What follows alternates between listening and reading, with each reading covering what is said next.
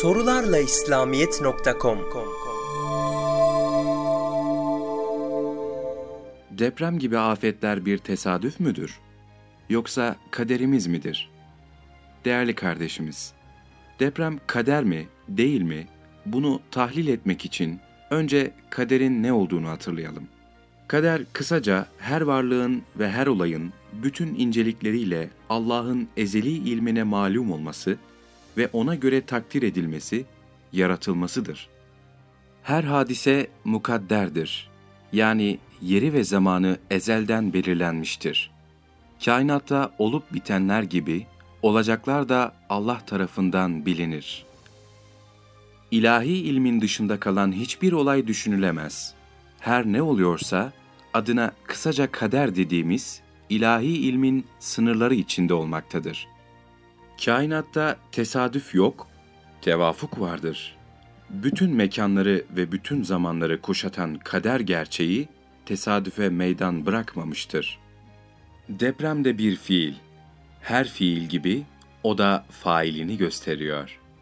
Dünyayı yoktan var eden, onu güneşin etrafında bir uzay gemisi gibi uçuran, büyük bir sistem dahilinde mevsimleri değiştiren, yeryüzünde bitkileri, hayvanları, insanları halk eden, sayısız işleri vakti vaktine şaşırmadan, akıl almaz bir ölçüyle düzenleyen, nihayetsiz ilim, iradesi ve kudretiyle atomları mucizevi bir şekilde yan yana getirip harikulade eserler yaratan Allah, kendi mülkünde meydana gelen ve insanları yakından ilgilendiren deprem gibi önemli bir hadiseyi bilmesin, irade etmesin, başıboş bıraksın, tesadüfe havale etsin.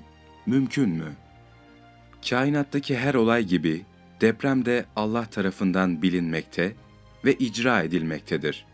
Ne zaman ve nerede deprem olacak, nasıl olacak, neticesinde kimler ölecek, kimler kurtulacak, bütün bu unsurlar, bütün ayrıntılarıyla kaderde mevcuttur. Bu temel hakikati böylece tespit ettikten ve imanımızı tazeledikten sonra şimdi başka bir hususu inceleyelim. Biri çıkıp diyebilir ki, biz bu cümleyi kaderi inkar etmek ve depremin tesadüfen meydana geldiğini söylemek için kullanmıyoruz. Maksadımız insanları tedbire davet etmek. Deprem kuşağında yerleşim birimleri kurmamak, deprem ihtimalini daima göz önünde bulunduran binalar yapmak. İnşaatlarda depreme dayanıklı ve hafif malzemeler kullanmak gibi tedbirlerle bu felaketin zararını bir derece önleyebiliriz. İşte biz bu noktaları hatırlatmak, ihmalcileri ikaz etmek istiyoruz. Eğer söylenmek istenen bu ise, şunu önemli belirtelim ki, körü körüne teslimiyetçiliğe kader deyip, tedbirler almayı kaderi değiştirmek diye ifade etmek yanlış bir anlayıştır. İslami tevekkül anlayışı hiçbir tedbir almadan sonucu beklemek değil, elden gelen her şeyi yaptıktan sonra sonucu teslimiyetle beklemektir. Sebeplere teşebbüs edip sonucu Allah'tan istemektir.